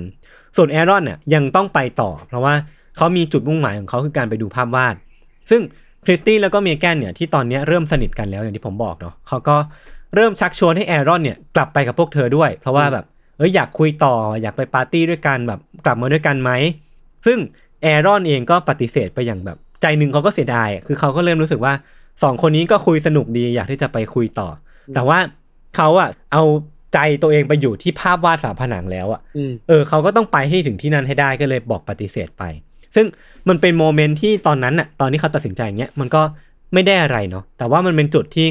เขามักจะย้อนนึกถึงบ่อยๆ หลังจากเนี้ยหลังจากนี้เป็นต้นไปครับครับ สุดท้ายแอรอนเนี่ยเขาก็เดินทางไปต่อกระโดดลงเขาปีนเชือกลงหลุมแล้วก็แบบ ปีนป่ายไปเรื่อยๆ ที่บลูจอนแคนยอนเนี่ยนะครับ จนไปถึงช่วงประมาณบ่ายสองบ่ายสามเขาก็ไปถึงจุดที่ drop off อีกจุดหนึ่ง ซึ่งเป็นจุดที่เขาต้องโหนตัวลงไป เพื่อลงไปยังแบบช่องแคบเล็ก ๆ อันหนึ่งเพื่อเดินทางไปต่อ คือช่องแคบนี้มันเป็นเหวลึกประมาณแบบ 11 12 ฟุต หรือว่าประมาณ 3 เมตรกว่าๆซึ่งพอไปถึงเนี่ยแอรอนเขาก็เล็งและตามภาษานักปีนเขาเนาะเขาก็เล็งว่าแบบมองหาหินที่จะเป็นที่จับอะที่จะให้เขาเนี่ยโหนตัวเองลงไปได้ ภาษานักปีนเขาเขาเรียกว่า chockstone ซึ่งผมเองก็เพิ่งรู้เนาะ chock chockstone คือเออ คือแบบเป็นหินที่เอาไว้เกาะแล้วก็ปีนป่ายอ่าเออครับแล้วเขาก็เห็นพอมองลงไปข้างล่างอะเขาก็เห็นหินก้อนหนึ่งที่มันใหญ่แล้วก็หนาเหมือนยางรถยนต์เลย แล้วเขาก็คิดว่าไอ้นี่แหละ หินก้อนนี้แหละที่กูจะต้องเกาะลงไปแล้วก็ลงไปข้างล่างให้ได้อืมซึ่งก่อนที่จะลงมือทำเนี่ยเขาก็จินตนาการในหัวแบบ image processing มาก่อนว่าอะกูจะลงไปเหยียบหินนี่นะแล้วก็โดดลงไปข้างล่างต่ออีกขั้น ง่าย ๆ ไม่มีอะไรซับซ้อนเนาะคือมันก็เป็นสิ่งที่เขาทำมาตั้งตั้งแต่ไหนแต่ไรอยู่แล้วครับ ซึ่งก่อนลงก็เอาเท้าไปแตะๆว่าแบบมันแน่นหรือเปล่ามันมันอยู่กับที่หรือเปล่า ซึ่งมันก็โอเคเขาก็เลยลงไปยืนบนหินก้อนนี้ครับกระโดดลงไป แล้วก็พร้อมที่จะโดดลงไปต่อแหละ แต่ว่าด้วยความสัญชาตญาณบางอย่างเขาไม่กล้าที่จะโดดลงไป เพราะว่ารู้สึกว่าการโดดลงไปเนี่ยมันเสี่ยง เพราะว่าข้างล่างเนี่ยมันเป็นเหวลึก ถ้าโดดลงไปผิดพลาดมันจะอาจจะเกิดอุบัติเหตุได้อืมเขาก็เลยตัดสินใจว่าอะจะเอาตัวลง แทนที่จะกระโดดลงไปก็คือเอาตัวลง แล้วก็เอามือเนี่ยไปเกาะไอหินก้อนนี้แทนแบบห้อยลงมาแบบเนี้ยนะครับ เออ แต่ว่าทันทีที่เขาเนี่ยเอามือไปจับไอหินก้อนเนี้ยเอาตัวลงมาแล้วเนาะมันดันเกิดความรู้สึกที่เขารู้สึกว่าหินก้อนเนี้ยพี่ถันมันมันเอ็นเอียงแล้วก็รับน้ำหนักของเขาแบบตอบสนองต่อน้ำหนักของเขาอะเหมือนว่ามันไม่มั่นคงใช่ไหม ใช่ คือมันไม่ควรจะมีความรู้สึกนี้เกิดขึ้นอ่าคือถ้าถ้าหินก้อนเนี้ยมันถูกฝังอยู่ในผนังแบบแน่นมากๆอะ มันจะไม่เอ็นเอียงไปตามน้ำหนักของเขาเลยแต่ว่าหินก้อนเนี้ยมันแบบอยู่ดีมันก็แบบฟึบลงมา คือแอรอนเองก็แบบมีสัญชาตญาณว่าแม่งกลิ่นไม่ดีแหละ เขาก็เลยโดดลงไปแบบปล่อยตัวลงมาแล้วก็ลงมายืนที่พื้นนะครับ แล้วก็รู้สึกว่าอะอาจจะปลอดภัยแหละ แต่ว่าด้วยด้วย sense บางอย่างด้วย spider sense บางอย่างเนี่ย เขาก็แหงนหน้าขึ้นไปด้านบนพี่ทัน แล้วก็เห็นว่าไอหินก้อนเนี้ย หินก้อนเมื่อกี้ที่เขาเพิ่งจับอะมันกำลังตกลงมาเว้ยมันกำลังตกลงมา มันมันก้อนใหญ่ปะไม่ก้อนใหญ่ใหญ่เท่ายางรถยนต์อะอ่าเออ แล้วมันก็กำลังตกลงมาแบบ ลงมาบนหัวเขาอะอืมเออ คือมันหลุดออกมาจากผนังมันเป็นภาพ slow เลยนะพี่ทัน คือสิ่งที่มันเกิดขึ้นต่อหน้าของแอรอนตอนนั้นอะมันเป็นภาพที่เขาบอกว่ามันเหมือนเป็นภาพ slow motion เลย คือเขารู้ทันทีว่าเขาไม่สามารถหลบหินก้อนนี้ได้ เพราะว่าถ้าเขากระโดดหลบอะมันมีโอกาสที่เขาจะตกลงมายังเหวลึกด้านล่าง ที่มันแบบลึกแบบไม่มีที่สิ้นสุดครับ และเขาจะเสียชีวิตนั่นแปลว่าหนทางเดียวที่เขาจะทำได้ คือเขาต้องเอามือที่เขามีอยู่สองข้างเนี่ยพยายามที่จะปัดหินก้อนยักษ์เนี่ยออกไป ซึ่งเขาก็ทำจริงๆเนาะเขาเอามือซ้ายเนี่ย ไปปัดไอหินก้อนนี้ก่อน แต่ปรากฏว่ามือซ้ายของเขาเนี่ยโดนหินแล้วก็ความหนักความใหญ่ของมันเนี่ย ปัดจนกระเด็นเลยไม่ทัน เป็นภาพสโลว์แบบปลิวไปกระเด็นเงี้ยอืมแล้วสุดท้ายในหินก้อนเนี้ยมันก็หล่นลงมา แล้วก็มาบดข้อมือข้างขวาของเขาเนี่ย เข้ากับกำแพงเหวสองข้างนี้ เพื่อให้เห็นภาพชัดมากขึ้นเนาะคือเหวตอนเนี้ยที่แอรอนอยู่อะมันเป็นช่องแคบมีผนังสองข้าง แล้วหินก้อนเนี้ยมันหล่นลงมาทับอยู่ตรงกลางระหว่าง ช่องแคบสองอันนี้พอดีอืมและตอนเนี้ยข้อมือของเขาเนี่ยถูกเบียด จากหินก้อนเนี้ยเข้ากับกำแพง เออ ซึ่งความวุ่นวายมันเกิดขึ้นในเวลาไม่นานไม่ทัน จากนั้นมันก็ตามมาด้วยความเงียบสงัด เพราะว่าแอรอนเองเขาก็ไม่สามารถที่จะ react กับกับสิ่งที่มันเกิดขึ้นตรงหน้าได้เร็วขนาดนั้นน่ะ เขาไม่สามารถประมวลผลได้ว่ามันเกิดอะไรขึ้นวะ เอออมซึ่งพอตั้งสติได้อะครับเขาก็พยายามที่จะเอาตัวเองออกไปจากที่นี่ พยายามที่จะลุกออกไปแล้วก็แบบเดินทางไปต่อ เพราะว่ามันเกิดอาการช็อกเนาะแต่ว่าเขาไม่สามารถเอาตัวเองออกไปได้อะเออ เพราะว่าตอนเนี้ย มือเขาติดอยู่กับที่อะคือมือเนี่ยมันถูกหินบดจนแนบเนียนเข้าไปกับกำแพงไม่ทัน คือมันอ่าแทบจะไม่มีช่องว่างระหว่าง ข้อมือกับหินแล้วก็กำแพงเลยอะมันถูกเบียดเข้าไปอย่างเงี้ยอืมกระดูกนี่คือเรียกได้ว่าเละเป็นเละเป็นชิ้นๆนะครับ แล้วก็ ไม่ว่าเขาพยายามที่จะดึงแขนออกมาเท่าไหร่ พยายามที่จะดึงมือออกมาจากหินก้อนนี้เท่าไหร่อะมันก็ไม่สามารถดึงมันออกมาได้เลยอะไม่มีทีท่าว่าจะขยับเลยอะอืมเออ คือช่วงแรกอะครับ เขาพยายามที่จะใช้อะดรีนาลีนที่มันมักจะหลั่งออกมาตอนที่เรา alert เนาะ พยายามใช้แบบแรงดึงขั้นสุดอะในการสะบัดตัวเองให้หลุดออกมาจากหินก้อนเนี้ย แต่ว่าไม่ว่าจะออกแรงเท่าไหร่หรือว่าดึงแรงแค่ไหนมันก็ไม่ขยับเลยไม่ทันครับเออทำให้เขาต้องกลับมาตั้งสติอีกทีหนึ่งแล้วก็ยืนแบบ ยืนคิดสักพักหนึ่งว่า กูจะเอายังไงต่อดีวะมานั่งคิดแผนที่ถี่ถ้วนว่า ว่าจากทรัพยากรที่มีจากของที่เอามาเนี่ยอืมมันก็ไม่ได้เยอะอะไรมากมายเนาะเขาก็ต้องมานั่งคิดถึงวิธีที่จะเอาตัวเองออกไปจากที่นี่ให้ได้ หรือว่าที่มันจะซิมเ l ิลกว่านั้นคือ ไม่ต้องออกไปจากที่นี่ก็ได้ แต่ว่าต้องมีชีวิตรอดจนกว่าจะมีคนมาเจอ ยื้อเวลาเออใช่ยื้อเวลาก็คือเลือกต้องเลือกระหว่างที่จะออกไปจากที่นี่ หรือว่ายื้อเวลาจนกว่าจะมีคนมาเจอนะมันรับคือการประเมินความเสี่ยงให้ตัวเอง ถูกต้อง เนาะใช่ใช่เออใช่เออเออ ซึ่งสถานการณ์ที่ตอนเนี้ยเขาประเมินให้กับตัวเองครับพี่ทัน คือตอนเนี้ยเขาบอกว่าข้อมือขวาของเขาเนี่ยมันอยู่ในสภาพที่แย่มาก คือหมดหวังแล้วแหละว่ามันจะต้องขยับได้หรือว่าอะไรพวกเนี้ย คือมันถูกบดเข้ากับเข้ากับกำแพงแล้วก็ไม่สามารถเอาออกได้ แล้วก็อีกอีกคอนดิชันหนึ่งครับ คือเขาเนี่ยอยู่ในสถานที่ที่ไม่ค่อยมีคนเดินผ่าน มันเป็นสถานที่ที่ค่อนข้างนิชแล้วก็แบบ ไม่ค่อยมีคนมานานๆทีจะมีคนเดินผ่านสักทีหนึ่งแล้วตัวเขาเองอะไม่ทัน คือเขาดื้อเว้ยคือเขาแบบอืมชะล่าใจอะ ไม่ได้บอกใครเรื่องแพลนการเที่ยวนี้เลยเลยอะ คือไม่มีใครรู้บนโลกเนี้ยรู้ว่าเขามาอยู่ที่บลูจอนแคนยอนเนี้ยครับอืมเออทั้งครอบครัวเพื่อนๆ แฟนหรือว่าอะไรพวกเนี้ยไม่มีใครรู้เลยว่าตอนเนี้ยแอรอนอยู่ที่ไหน นั่นแปลว่า ความหวังที่จะมีคนส่งคนมาช่วยที่เนี่ย แม่งแทบจะเป็นศูนย์เพราะไม่รู้เออว่าเขาหายไปไหนถูกปะใช่ใช่ใช่ใช่ เออ มันก็มาถึงจุดต่อไปที่เขาจะต้องมานั่งวางแผนแล้วครับ คือเขาก็เริ่มเริ่มหยิบข้าวของที่เขามีตอนเนี้ยในกระเป๋าออกมาทีละนิด ออกมาทีละชิ้นทีละชิ้นนะครับ เดี๋ยวผมทบทวนแล้วกันว่าเขามีอะไรบ้าง คือเขามีเบอริโต้ถั่วสองอัน อันนี้เขาพกมาเพื่อเป็นเสบียงอาหาร คือเขาก็ประเมินแล้วว่าไอ้สองอันเนี้ยมันน่าจะประมาณ 500กิโลแคลโดยประมาณ แล้วก็มีเครื่องเล่นซีดีฐานสำรอง ซึ่งไม่อันนี้แม่งไม่ไม่ใช่ไม่สามารถช่วยอะไรได้เออแล้วก็มีกล้องวิดีโอ ที่เขาก็มักจะพกไปไหนมาไหนอยู่แล้ว อันนี้ก็ไม่สามารถช่วยอะไรได้เช่นกันอืมอันหนึ่งที่พอจะมีหวังเนี่ยคือ multi use tool multi use คือมันจะเป็นมีดแบบมีดที่มันเป็นหลาย ๆ อย่างอะคือเป็นมีดอ่าพับ เออ แล้วก็แบบอ่าสามารถมีอุปกรณ์เยอะแยะมากมายเนี่ยครับ คล้าย ๆ กับ combat knife ปะใช่ใช่ใช่อะไรประมาณนั้นอ่าเอออันเนี้ยแม่งดูมีหวังดูแบบดูใช้งานได้อ่าอ่าอ่าเออ แล้วก็อีกอันหนึ่งคือไฟฉายติดหัว ไฟฉายติดหัวเนี่ยก็น่าจะใช้ตอนกลางคืนได้ แต่ว่าที่สำคัญคือเขามีอุปกรณ์ปีนเขาครบถ้วนพี่ทัน คือมีทั้งมีทั้งตะขอ มีทั้งเชือก มีทั้งอะไรนู่นนี่เยอะแยะมากมาย แล้วก็ด้วยชุด item เริ่มต้นประมาณเนี้ยแอรอนจะต้องเริ่มภารกิจเอาชีวิตรอดอย่างที่เขาไม่ได้อาจจะไม่ได้เต็มใจนักเท่าไหร่ ครับ ในวันแรกที่เขาติดอยู่ที่เนี่ยไม่ทัน เดี๋ยวผมจะค่อยๆเล่าไปทีละวันแล้วกันนะครับอืมอาจจะมีความยาวนิดนึง คือวันเนี้ยเป็นวันเสาร์เขาก็ใช้เวลาส่วนใหญ่ไปกับการวางแผนครับว่า คิดหาความเป็นไปได้หลาย ๆ ทางว่าเขาจะออกไปจากที่นี่ยังไงได้บ้างอืมอันแรกที่เขาคิดออกเนี่ยคือการใช้มัลติทูนี่แหละ คือที่เป็นมีดทำให้หินบริเวณข้อมือขวาของเขาเนี่ยครับมันแตกออก แล้วก็เกิดช่องว่างพอที่เขาจะดึงมือออกมาได้ เออ อันนี้ก็ make sense เนาะพอเป็นไปได้ อันที่สองคือการที่จะทำระบบรอกในการดึงหินก้อนเนี้ยขึ้นไป โดยใช้น้ำหนักตัวเองเนี่ยเป็นตัวถ่วงดุลอืม เออคือเขาจะหาที่ที่หนึ่งเป็นการยึดเหนี่ยวแล้วก็ผูกเชือกไว้กับหินก้อนเนี้ยแล้วก็เอาตัวเองเนี่ยในการดึงให้หินก้อนเนี้ยมันมันออกมาแล้วก็ดึงมือออกมาเอออันนี้ก็เป็นอีกความเป็นไปได้หนึ่งอีกความเป็นไปได้หนึ่งครับที่เขาคิดออก แต่ว่าเขาเลือกที่จะไม่คิดถึงมันก่อน delay มันไว้ก่อนอืมเดี๋ยวผมจะค่อยๆ กลับมาแล้วกันนะครับอืมคือเขาก็เริ่มต้นจากการลอง option แรกก่อนเนาะคือการลองทำลายหินบริเวณข้อมือก่อนด้วยการเอามีดเนี่ย แทงไปตรงนั้นซ้ำๆแทงแบบ สิ้นคิดประมาณนึงอะแทงมาเรื่อยๆ เพราะว่าเขาไม่มี option ที่ดีกว่าแหละเขาก็ใช้มีดแทงแทงแทงแทงแล้วก็ลองหลายวิธีติดต่อกันลองทั้งแบบ เอามีดมางี้เนาะแล้วก็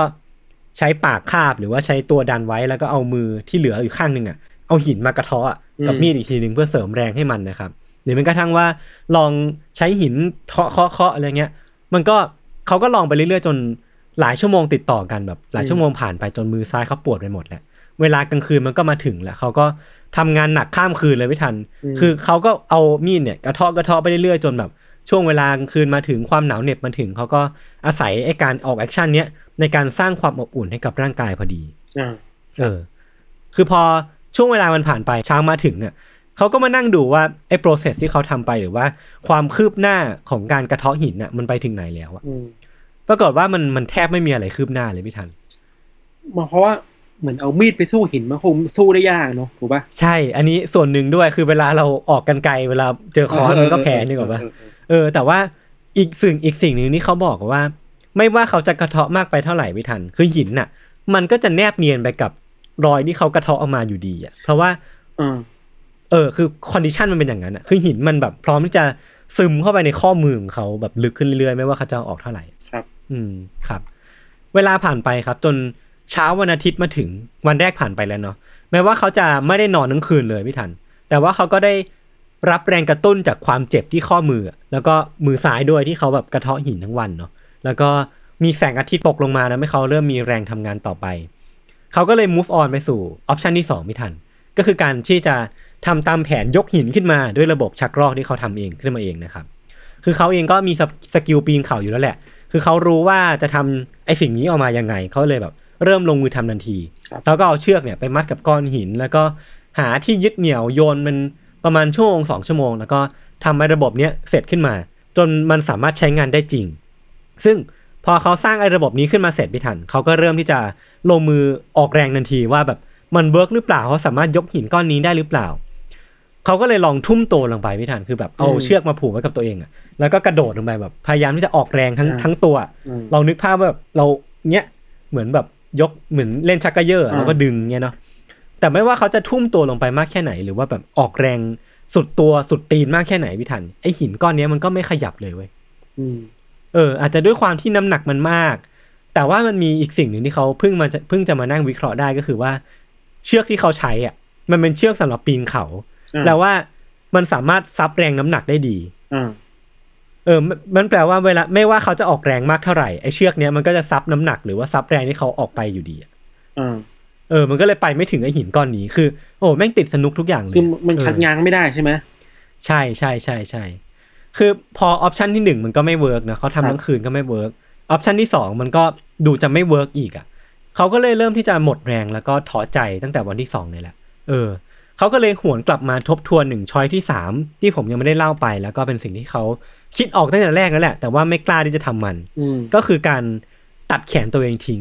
เชี่ยเออว่ะเพราะว่าในเมื่อตัดเอาหินออกมาไม่ได้ ใช่ ยกหินไม่ได้ ยกหินไม่ได้ เออ โอเค มันก็เหลือช้อยเดียวแล้วอ่าที่ที่เขาจะสามารถเอาตัวเองออกไปจากที่นี้ได้ก็คืออาการที่จะต้องตัดใจแล้วก็ตัดแขนตัวเองทิ้ง เพื่อที่จะได้ เป็นอิสระจากที่นี่อะครับ มันเป็นความคิดที่คิดได้แต่ไม่กล้าทำแหละ ถ้าเป็นเรานะ ใช่ใช่มันกลัวใช่มากใช่เลยอ่าอ่าอ่าเออ ผมเลยเข้าใจเขาคือแบบเขาเข้าพใจยายามเขาที่จะเลี่ยงที่จะนึกถึงมันประมาณเออหนึ่งเหมือนกันนะครับ ซึ่งสาเหตุที่ก่อนหน้าเนี้ยเขาเลี่ยงที่จะพูดถึงมันสาเหตุหนึ่งก็คือเขาเขากลัวด้วยแหละ แต่ว่าอีกสาเหตุหนึ่งคือเขาอะไม่รู้ว่าจะเอาอะไรมาตัดกระดูกอะอืม อืม คือเขาสามารถใช้ไอ้มีดเนี้ยมัลติทูเนี่ยในการผ่าผิวหนังได้ก็จริงนะครับอืมแต่ว่า กระดูกมันหนามาก แล้วก็เป็นส่วนที่แข็งมากอืมๆแปลว่าเขาจะต้องหาวิธีในการทำลายกระดูกให้ได้ก่อนถึงจะกลับมาคิดถึงออปชันนี้อีกทีหนึ่งครับ เออ แล้วก็เขาเขาก็คิดแบบหลายวิธีมากๆว่าแบบ ถ้าผ่ากระดูกตัวเองไม่ได้ก็เสียแบบติดเชื้อตายที่นี่อยู่ดีก็เหมือนเป็นการฆ่าตัวตายนะครับ เออออืมแต่พอเขาไม่มีช้อยส์อื่นเนี่ยเขาก็ต้องมานั่งลงดีเทลกับมันแล้วว่า แบบคิดไว้ก่อนอะว่าถ้าต้องตัดแขนตัวเองจริงๆอะ มันจะต้องใช้อุปกรณ์อะไรบ้าง แล้วเขาจะต้องสร้างอุปกรณ์อะไรขึ้นมาบ้าง อย่างแรกเนี่ยคือสายรัดห้ามเลือดครับแบบที่เรามักจะเห็นกันนะครับที่มันเป็นเป็น strap อะอืมคือก็จะรัดเอาไว้เพื่อให้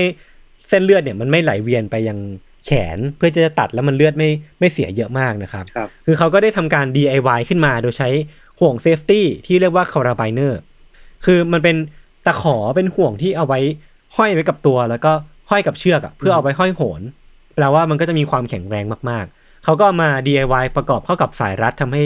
ได้อุปกรณ์รัดแขนที่ค่อนข้างใช้ได้อันหนึ่งขึ้นมาอืมเออ แต่ว่าปัญหาเนี่ยมันก็ยังไม่ได้ไม่ได้ถูกแก้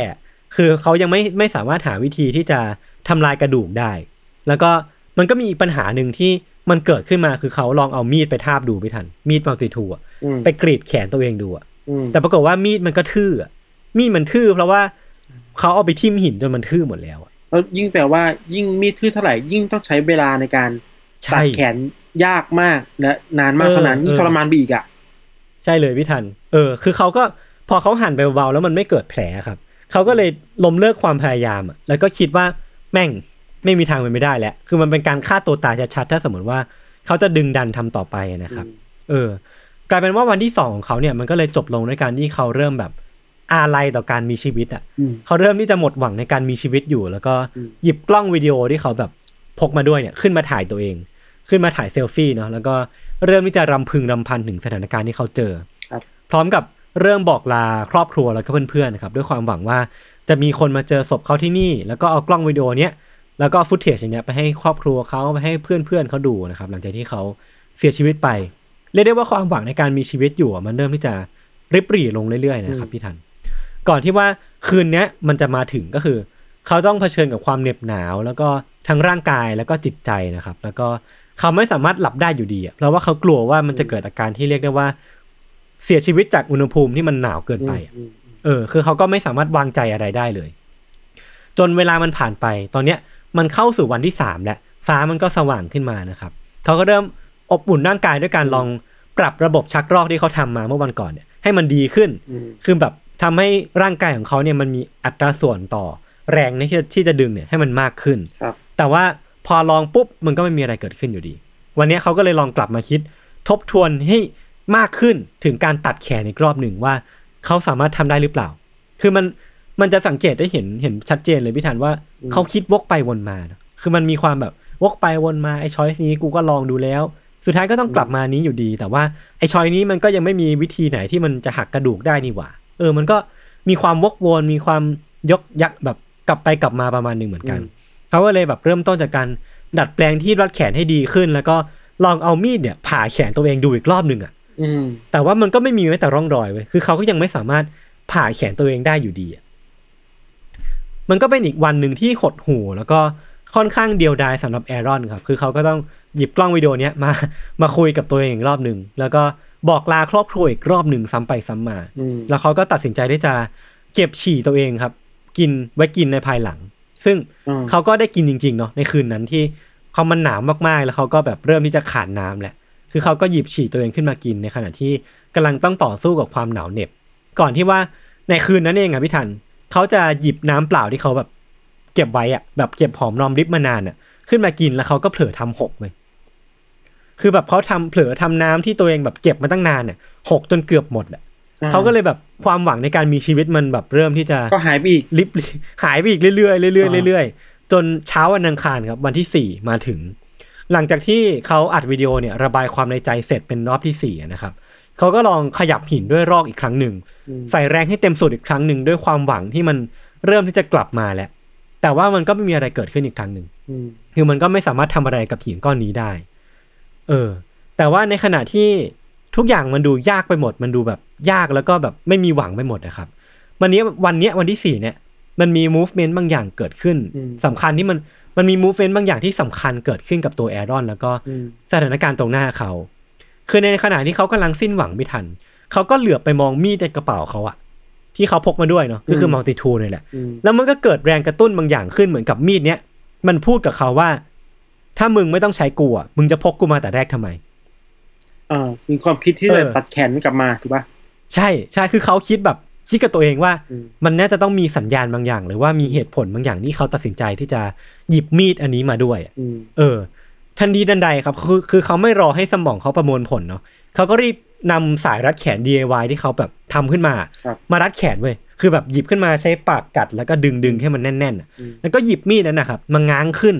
แล้วก็จ้วงใบมีดที่มันยาว 1.5 นิ้วเนี่ย ลงลึกเข้าไปในแขนข้างขวาของตัวเองพี่ทันอืมคือเขาไม่คิดอะไรเลยพี่ทันเอามีดมาจ้วง ลึกเข้าไปตรงเนี้ย วันเนี้ยเขาแทงมีดทะลุผิวหนังตัวเองได้แล้วอะอืมคือมันแบบลึกเข้าไปอย่างเงี้ยครับ แล้วเขาก็ขวานขวานขวานมัน แล้วเขาก็สัมผัสได้ถึงความแข็งของกระดูกที่มัน สะท้อนกลับมาผ่านมือของเขาเนี่ยผ่านใบมีดอืมเออ แต่ว่าสุดท้ายเนี่ยเขาก็ยังรู้ดีอยู่ดีว่าแบบไอ้มีดเนี่ยมันไม่สามารถผ่ากระดูกได้ ก็เลยต้องถอนมีดกลับมาก่อน เออ คือแต่ว่ามันเป็นความก้าวหน้านึกออกปะคือที่ผ่านมาเขาไม่สามารถที่จะลงไม้ลงมือกับตัวเองได้อืมแต่ว่าวันเนี้ยเขาสามารถแทงมีดลึกเข้าไปในแขนตัวเองได้แล้วอะอืมแต่ว่ามันก็เจ็บนะเออคือเขาก็มันเจ็บบันทึกไว้ว่ามันเจ็บมันเจ็บ คือวันนั้นนะครับ ก็ก็เลยให้รางวัลตัวเองสำหรับการ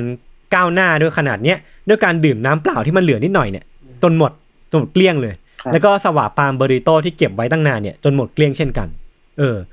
คืนวันนั้นเนี่ยมันก็เป็นอีกคืนที่ยากเหมือนกันครับ ร่างกายเขาเขาเริ่มสะบักสะบอมขึ้นเรื่อยๆ คืออย่างที่บอกไปก่อนหนะเนี่ยว่า มือซ้ายเขาอะมันก็หักเนาะจากการที่ถูกหินมันกระทบอะแต่ว่าเขาก็ต้องใช้มือซ้ายเนี่ยในการแทงหินเรื่อยๆจนมันแบบปวดไปหมดนะครับครับคือเขาเริ่มที่จะเจ็บปวดทั้งแผลที่เขาแทงที่มือขวาตัวเองด้วย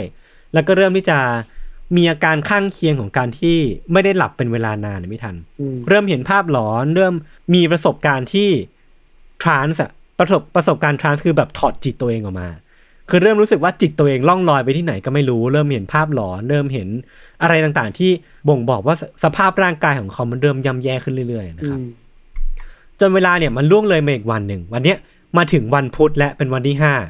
คือเขาเองอะไม่คิดว่า เขาจะอยู่มาได้ไกลจนถึงตอนเนี้ยคือตั้งแต่วันเสาร์จนถึงวันพุธเนี่ยครับเขาไม่ได้นอนมาแล้ว 96 ชั่วโมงอืมติดอยู่ที่เนี่ยมา 90 ชั่วโมงแล้วอืมแล้วก็พยายามลองอีกวิธีในการที่จะทำให้หินแตกก็คือการหยิบหินที่มันอยู่ใกล้ตัวพี่ทัน มาทุบทุบทุบเข้าไปคือแบบ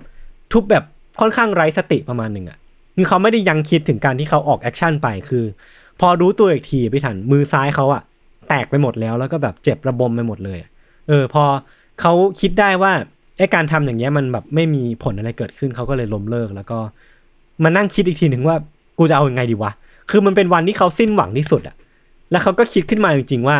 ตัวเองน่าจะไม่รอดไปจากที่นี่แล้วแหละครับคือที่ผ่านมามันยังพอมีหวังอยู่บ้างเนาะ แต่ว่าวันเนี้ยมันไม่ไหวแล้ว แล้วเขาก็เริ่มที่จะใช้มีดที่เขาพกมาด้วยเนี่ย แกะสลักข้อความลงไปหินบนหินนะครับว่า Aaron October 75 ก็คือปีที่เขาเกิด แล้วก็ APR 03 ก็คือวันเนี้ยซึ่งมันเป็นการสื่อสารว่าเขาคิดว่าตัวเองเนี่ยน่าจะต้องตายในวันนี้นี่แหละเอพีของสามคือสามเมษาถูกปะ April ใช่ถูกถูกต้องครับ แล้วก็จบด้วยคำว่า RIP หรือว่า Rest in Peace ทำใจไว้แล้วแหละ ใช่คือเขาทำใจไว้แล้ว แล้วเขาก็เชื่อมั่นมาก ๆ ว่าเขาจะไม่สามารถผ่านคืนนี้ไปได้ เพราะว่าสภาพร่างกายแล้วก็สภาพจิตใจเขานะครับ พอสลักเสร็จปุ๊บเนี่ยเขาก็หมดแรงแล้วก็เริ่มที่จะเห็นภาพในผวัง ค์คือภาพในผวังค์ของเขาเนี่ย มันเป็นภาพของตัวเขาเองที่อยู่ในบ้าน ที่เขาก็ไม่รู้นะว่าบ้านนี้เป็นเป็นที่ไหน แต่ว่าในความรู้สึกลึกๆของเขาเนี่ย มันเป็นบ้านของเขาเอง แล้วก็เห็นเด็กผู้ชายคนหนึ่งไม่ทัน เป็นเด็กผู้ชายผมบลอนด์วิ่งไปมาในบ้านนะครับ ในความรู้สึกเบื้องลึกของเขาเนี่ย เขารู้ว่าเด็กผู้ชายคนเนี้ยคือลูกของเขาอะมคือปัจจุบันเนี้ยเขาไม่มีลูกเนาะแต่ว่าในภวังค์เนี้ยเขารู้สึกว่าเด็กคนเนี้ยเป็นลูกของเขาในอนาคตว่ะอืมแล้วเขาก็โอบรับเด็กคนเนี้ยขึ้นมากอด แล้วก็แบบ หัวเราะด้วยการใช้ชีวิตด้วยกันสักครู่หนึ่ง คือในในภวังค์เนี้ยพี่ทัน เขาบอกว่าเขามีความสุขมาก แล้วก็มันทำให้ความคิดที่ว่าเขาน้อมรับความตายตัวเองเนี่ย มันมันเปลี่ยนไปอะ เออ คือไอ้ภวังค์เนี้ยมันมีความสำคัญในการทำให้เขาเนี่ย มีความหวังในการใช้ชีวิตหรือว่ามีชีวิตขึ้นอีกครั้งหนึ่งอืมพอเช้าวันพฤหัสมาถึงนะครับ พร้อมกับความหวังของแอรอนที่มันกลับขึ้นมาอีกครั้งหนึงนะครับเขาก็เลยคิดไปถึงหนทางเดียวที่เขาสามารถมีชีวิตรอดในสถานการณ์นี้ได้เนี่ย มันยังไงมันก็ต้องกลับมาที่เรื่องของการเอาแขนตัวเองออกอะอืมมันเป็นหนทางเดียวที่เขาเหลืออยู่ในตอนนี้ แต่ว่าที่ผ่านมาปัญหาที่มันเป็นก้างขวางคอมาโดยตลอดเนี่ยคือการหักกระดูกที่เขาไม่สามารถหาวิธีหักได้สักทีหนึ่งแต่ว่าทันทีทันใดเนี่ยที่เขานึกถึงวิธีที่จะเอาตัวเองออกไปจากที่นี่ได้ด้วยการตัดแขนเนี่ย มันก็มีไอเดียหนึ่งปิ๊งขึ้นมาพี่ทันอืมในหัวเขาเนาะแบบปิ๊งขึ้นมาทันทีว่าเขาคิดวิธีที่จะหักกระดูกตัวเองได้ด้วยกันแบบคิดออกแล้วอะแล้วก็เริ่มที่จะทำมันทันทีเขาเริ่มขยับร่างกายไปมาไม่ทัน คือแบบเอานึกภาพนะแขนขวาเราติดอยู่กับที่เนาะอืมเขาขยับขึ้นลงซ้ายขวา แล้วก็เริ่มแรงขึ้นเรื่อยๆไปทันคือแบบกระโดดขึ้นกระโดดลงแล้วก็เอาตัวเองเนี่ย ไปพิงกับกระไปกระแทกกำแพงอีกข้างหนึ่งอะอืมคือพยายามทำทุกวิถีทางให้แขนข้างที่ติดอยู่เนี่ย มันงอเท่าที่จะทำได้ เพื่อให้กระดูกมันหักเขาก็เลยแบบขยับขึ้นลงในขณะที่แขนเนี่ยมันถูกติดอยู่กับที่ มันก็เลยแบบงอผิดรูปผิดร่างนึกออกปะสะบัดซ้ายขวาสะบัดไปมาจนในที่สุดเนี่ยมันก็มีเสียงเปาะเสียงแบบเปาะดังขึ้นมากๆอะอืมในมันดังสนั่นไปทั่วแคนยอนบลูจอนแคนยอนเนี่ยครับอืมมันดังขึ้น และก็นั่นอะมันคือเสียงของกระดูกที่มันหักลงอืมคือตอนเนี้ยข้อมือของของแอรอนไม่ทัน มันปูดขึ้นมาด้วยที่มีกระดูกแทงขึ้นมาแล้วอะอืมแต่ว่าเขายังคง ขยับไปมาต่อไปพิถันคือยังขยขยับขึ้นลงซ้ายขวา กระโดดขึ้นกระโดดลง เพราะว่าครับมันยังมีกระดูกอีกท่อนนึงกับว่าอืมคือข้อมือมันมีกระดูกสองท่อนอะอืมเขาก็เดินขยับไปมาเรื่อยๆ จนเสียงเปาะเนี่ย มันดังขึ้นอีกรอบหนึ่งแล้วตอนเนี้ยข้อมือของเขาเนี่ยมันเพเยอขึ้นมา คือแบบรู้เลยว่ากระดูกมันหักเละเทะแน่นอนแล้วครับ คือตอนเนี้ยเขาก็โล่งใจขึ้นมาเปราะหนึ่งอะว่าแบบกระดูกที่มันเคยเป็นก้างขวางคอเขามาโดยตลอดเนี่ยมันไม่ใช่ปัญหาอีกต่อไปแล้ว เออ เขาก็เลยเริ่มที่จะหยิบมีดขึ้นมาโดยรู้ดีว่าจะต้องทำอะไรต่อไป อันนี้จะต้อง disclaimer ไว้นิดนึงนะครับว่าค่อนข้างโหดร้าย เขาเนี่ยทำการเอามีดเนี่ยผ่าลงไป โดยใช้วิธีเลื่อยอะแบบอืมใช้วิธีแบบเลื่อยเลื่อยแบบสีไปมาไงครับ จนมันลึกเข้าไปเรื่อยๆ ก่อนที่จะมันมีแผลเปิดเนาะเขาก็ใช้มือข้างซ้ายที่เหลืออยู่เนี่ย คว้านเข้าไปในในแผลลึกของเขาอะครับอืมคว้านเข้าไปเพื่อจะดูว่า ข้างในแขนเขาอะมันมีพาร์ติเคิลหรือว่ามันมีเส้นอะไรบ้างที่เขาจะต้องตัดไป ซึ่งในนั้นน่ะการคว้านเขาลึกเข้าไปเนี่ยเขาก็โยงโยงแบบเลื้อยๆเข้าไปเรื่อยๆเนาะอืมเขาก็รู้ว่ามันมีเส้นเส้นเลือดแน่นอนแหละ ที่เขาต้องตัด มีเส้นเอ็นมีผิวหนัง มีชั้นชั้นผิวหนังแล้วก็ที่สำคัญคือมีเส้นประสาท คือพอเขารู้แล้วว่าจะต้องตัดอะไรบ้างเนี่ยเขาก็เริ่มที่จะใช้มีดเนี่ยบรรจงตัดไปทีละนิดทีละนิดทีละนิดนะครับ คือเขาก็เริ่มตัดจากผิวหนังก่อน ชั้นไขมันเนี่ยถูกตัดใกล้หมดเนี่ยสิ่งที่สิ่งต่อมาที่เขาจะต้องตัดเนี่ยคือเส้นเอ็นคือเส้นเอ็นเนี่ยมันมีความหนามาก คือเขาอธิบายไว้ว่าวิธีการตัดเส้นเอ็นของเขาเนี่ยคือก็ต้องใช้มีดนะครับจิ้มเข้าไปที่เส้นเอ็นดึงมันขึ้นมาแล้วก็หมุน มันก็ยังไม่ขาดเขาก็ต้องทำซ้ำไปซ้ำมาจิ้ม ดึงหมุน จิ้มดึงหมุน จนมันขาดลง จนเส้นเอ็นเนี่ยมันไม่ใช่ปัญหาสำหรับเขาอีกต่อไป คือตอนนี้นึกภาพนะว่าแผลมันเวอะหวามากอะแล้วต่อไปที่มันเป็น เป็นกำแพงหรือว่าเป็นอะไรที่ยากมากสำหรับเขาเนี่ย ก็คือเส้นประสาทพิทันอืมเส้นประสาทอย่างที่เรารู้กันว่ามันมีมันมันคือสิ่งที่นำความเจ็บปวดมาสู่เราอะอืมเออคือแอรอนเนี่ยเล่าว่าทุกครั้งที่มีดไปจิ้มเส้นประสาทอะมันมีความรู้สึกเหมือนแขนเขาถูกไฟไหม้อะอืมมันแบบจี๊ดขึ้นมาแบบวืดเงี้ยแล้วแล้วลองนึกภาพว่าเขาต้องใช้มีดเนี่ย ตัดเส้นเนี่ยครับอืมเออ ซึ่งเขาทำใจอยู่ประมาณหนึ่งเหมือนกัน แล้วพอตัดเส้นนี้ปุ๊บอะความรู้สึกที่เขาบอกเนี่ยมันคือเหมือนว่า เหมือนเอาแขนทั้งแขนเนี่ยจุ่มลงไปในแมกมามันร้อนเผามันมันใช่ไหมเออ มันระบมมันเจ็บปวดไปหมดอืมจนเขาต้องพักไปพักหนึ่งอะ ก่อนที่จะลงมือมาตัดเส้นเลือด ตัดเส้นเอ็นต่อนะครับอืมเออ สุดท้ายแล้วเนี่ย พอเส้นใยสุดท้ายที่มันเหนียวรั้งเขาไว้กับที่เนี่ยครับ มันถูกตัดขาดออกไปเนี่ย ตัวเขาเองก็ถูกกระเด็นออกมา คือมันเป็นความรู้สึกที่แบบ มันมีเคยมีเทนชันอยู่ตรงเนี้ย แต่พอเทนชันนี้มันถูกตัดออกอะ มันก็เป็นการขาดผึ่งนึกออกปะมันเป็นแบบผึ่งเนี้ย เขาก็กระเด็นออกมาติดกับผนังอะอืมแล้วเขาก็เริ่มรู้สึกโล่งขึ้นมา คือในหัวของแอรอนตอนเนี้ยมันมีเพียงคำเดียวที่พุ่งขึ้นมาคือว่า I am free หรือว่ากูเป็นอิสระแล้วโว้ย คือกูสามารถออกไปจากที่นี่ได้แล้ว เพราะว่าพอหันกลับไปดูที่หินก้อนเนี้ยครับ คือตอนเนี้ยมือของเขามันติดอยู่ที่นั่นแหละ แต่ว่าแขนของเขาเนี่ยมันถูกตัดขาดออกมาจากมือก็มือมืออันนั้นเรียบร้อยแล้ว เลือดอันนี้มันเออต้องมันจะมันจะแบบไม่นองเลือดขนาดนั้นเลยเหรอวะ คือ อันเนี้ยมันน่าสนใจมากๆ คือไออุปกรณ์ DIY สายรัดแขนที่เขาทำอะมันก็ work ประมาณหนึ่งเว้ยอืมแต่ว่าด้วยภาวะ dehydrate หรือว่าภาวะขาดน้ำของของแอรอนนะครับครับทำให้เลือดของเขามันมันข้นมากๆอะอืมแล้วทำไมมันไม่ไหลกระฉูดแบบที่มันควรจะเป็นอะอืมเออ มันก็เป็นเป็นความโชคดีในความโชคร้ายของแอรอนประมาณหนึ่งเหมือนกันครับที่เขาสามารถใช้วิธีเนี้ยในการปลดตัวเองออกจากพันธนาการได้ แล้วก็ก่อนที่เขาจะจากไปจากที่เนี่ยไปทันเขาก็หยิบกล้องดิจิตอลอะ มาถ่ายมือตัวเองที่ติดติดติดไว้กับหินสักสักแฉะหนึ่งก่อนที่จะเดินออกไปจากที่นี่นะครับ เออ แต่ว่าภารกิจเอาชีวิตรอดของแอรอนเนี่ยมันก็ยังไม่จบซะทีเดียว แล้วเขารู้ดีว่า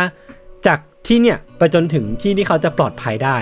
มันค่อนข้างไกลประมาณหนึ่งเหมือนกัน มันก็เหมือนเป็นนาฬิกาที่ค่อนข้างนับถอยหลังอะสำหรับเขาแล้วที่เขาจะต้องออกไปจากที่นี่ได้ก่อนที่เขาจะเสียเลือดมากจนเสียชีวิตลง เขาก็เลยแบบรีบปีนกลับมาแล้วก็รีบเดินทางย้อนกลับไปด้วยความยากลำบาก คือมันเป็นระยะทางที่ไกลแล้วก็ไม่เจอใครเลยเป็นทางที่ค่อนข้างแห้งแล้งอะนะครับอืมแต่พอเขาเดินไปได้สักพักหนึ่งเนี่ย คือเขากำลังจะเป็นลมแล้วคือแบบกำลังที่จะไม่ไหวแล้วเขาก็เจอเข้ากับนักท่องเที่ยวกลุ่มหนึ่งครับเป็นครอบครัวครับเขาที่ครอบครัวเนี้ยก็ได้ให้ความช่วยเหลือเขาแล้วก็วิ่งกลับไปตามเจ้าหน้าที่ ซึ่งสุดท้ายเนี่ยเจ้าหน้าที่ก็กลับมาด้วยเฮลิคอปเตอร์ที่จะนำร่างกายของของแอรอนเนี่ยกลับไปรักษาในโรงพยาบาลต่อไป ซึ่งการรักษาเนี่ยมันก็ทันเวลาเนาะและสุดท้ายเนี่ย บทสรุปของเรื่องเนี้ยก็คือว่าแอรอนเนี่ยสามารถรอดชีวิตมาจากประสบการณ์นี้ได้นะครับอืมบทสรุปของเรื่องเนี้ยคือแอรอนเนี่ยรอลสตันเนี่ยครับเขารอดชีวิตมาจากการติดอยู่ในร่องเหวเนี่ยเป็นเวลากว่า 127 ชั่วโมงครับแล้วเขาก็ต้องกินฉี่ ต้องตัดแขนตัวเองทิ้ง แล้วก็รอดมาได้อย่างน่าอัศจรรย์ประมาณหนึ่งเหมือนกัน ตัวเขาเองเนี่ยหลังจากนั้นนะครับก็กลายเป็นคนดังประมาณหนึ่งได้ไปออกทีวี ได้ไปออกสำนักข่าวหลาย ๆ ที่ ที่สำคัญคือได้ไปออกรายการกับเดวิดเลตเทอร์แมนด้วย อืม แล้วก็เรื่องราวของเขาเนี่ยก็โด่งดังไปทั่วโลก แล้วก็อืมเหมือนกลายเป็นหนังด้วยเหมือนกัน คือไม่รู้พี่ทันเคยดูเปล่ามันเป็นหนังที่เรื่องที่ชื่อว่า 127 ชั่วโมงอะ127 hours ยังไม่เคยดูเลยครับ เออ คือผมก็ไม่เคยดูเนาะ แต่ว่าพี่โจบอกว่าเคยดูแล้ว แล้วบอกว่าลุ้นมาก คือมันเป็นหนังอ่าหนังที่แสดงโดยเจมส์ฟรังโก ครับเออ โดยเบสออนเรื่องเรื่องราวของ Aaron Ralston เนี่ยแหละครับ เออ มันจะแล้วจะมีฉากที่แบบเขาตัดแขนปะ คือมีคือมีใช่ไหมพี่โจบอกว่ามีพี่โจบอกว่ามีต้องปิดตาคือฉากตัดแขนอะตอนที่ผมอ่านหนังสือของเขานะคือผมไปซื้อหนังสือของเขามาอ่าน แล้วก็อ่านำมาทำเป็นสคริปต์นี่แหละ หนังสือของเขาเนี่ยมีชื่อว่า Between a Rock and a Hard Place ก็สามารถไปหาอ่านกันได้ คือมันเป็นการบรรยายที่น่ากลัวมากอะอืมคือเขาค่อยๆ บรรจงอธิบายไปว่าการที่เขาตัดเส้นเนี้ยตัดเส้นเอ็นตัดเส้นประสาทเนี่ยมันมันมีความรู้สึกอะไรเกิดขึ้นบ้างอะครับ แล้วมันก็เป็นประสบการณ์ที่ต้องใช้ความกล้าหาญขั้นสูงสุดอะพี่ทัน ในการที่จะตัดแขนตัวเองแล้วก็เอาชีวิตรอดออกมาได้อืมซึ่งผมก็เอาตัวเองไปแทนเขาอะเนาะว่า ถ้าเราเป็นคนที่ติดอยู่ตรงนั้นอะครับเราอาจจะไม่ไม่ไม่กล้าขนาดนี้ก็ได้ เออเราเวลาเราคงแบบว่า คิดอย่างรอบคอบหรือไตร่ตรองไม่ได้แล้วอะ เออ เราคงจะแพนิคอะนะพี่ทัเรานเป็นคนใจสอดเราคงแบบเอออะกูยอมแพ้แล้วเออ กูยอมตายก็ได้ เออ แต่ว่าก็นี่แหละผมว่าก็น่าสนใจดีคือ หลังจากนั้นนะครับ เรื่องราวของแอรอนเขาก็ถูกจดจำด้วยแบบอืมเป็นคนที่กล้าหาญแล้วก็เป็นคนที่เป็น warrior เป็นคนที่สู้ชีวิตประมาณหนึ่งเหมือนกันอืมแล้วก็ไอสถานที่ที่แอรอนไปติดอะก็กลายเป็นสถานที่ท่องเที่ยวอะมีคนไปดูมีคนไปถ่ายรูปกับที่นี่เยอะมากอืม และและเกร็ดที่สำคัญหนึ่งพี่ทันคือไอหินก้อนเนี้ยที่หล่นลงมาทับแขนแอรอนนะครับอืมหลังจากนั้นเนี่ยมันก็มีปฏิบัติการที่เอาหินก้อนเนี้ยออกมาจากร่องเหวนั้นน่ะ ปรากฏว่าปฏิบัติการเนี้ยต้องใช้ทั้งเครื่องกลไฮดรอลิก แล้วก็คนกว่า13คนน่ะ ถึงจะออกมาได้อ่านี่ขนาดใช้คือแปลว่าใช้พลังงานมันยากขดมากะเออ ใช่ใช่แปลว่าไม่แปลกเลยที่แอรอนเนี่ยจะต้องเลือกที่จะตัดแขนตัวเองออกมา เพื่อจะเอาชีวิตรอดอะ อืมแล้วอืม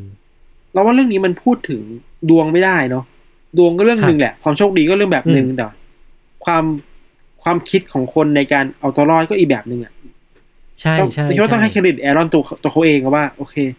เขาคิดมากๆเขามากๆเขาคิดอะไรบ้างเอาตัวรอดมาได้ครับ ครับครับแล้วเราคิดว่าเออเราคือคงถ้าเราไม่สามารถบอกได้ว่า เอ้ย อันนี้ตัดแขนแล้วมันเป็นสิ่งที่ผิดอะไม่ได้ ในจังหวะนั้นนะออปชันมันมีไม่เยอะอะเออ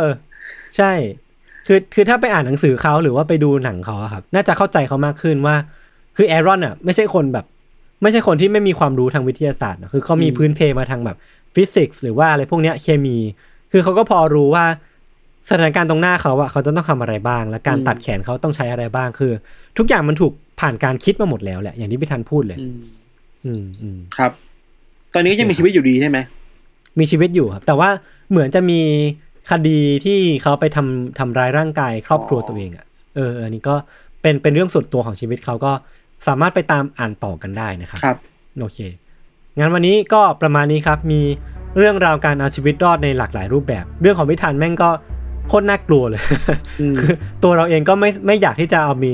ไป ไปมีชีวิตรอดไปเอาตัวรอดเนี่ยในสถานการณ์แบบนั้นเนาะครับคืออันนั้นเลือกได้อะอ่าแต่ว่าอย่างของคุณแอรอนเองอะเราเลือกไม่เลืได้อกไม่ได้ที่จะไปใช่ตกอยู่ในสถานการณ์แบบนี้ครับโอเคครับงั้นวันนี้ก็ประมาณนี้ครับ พวกผมสองคนก็ลาไปก่อน ติดตามรายการของเราทั้งสองคนได้ทุกช่องทางของซัมมอร์พอดแคสต์เช่นเคยนะครับ สวัสดีครับ สวัสดีครับ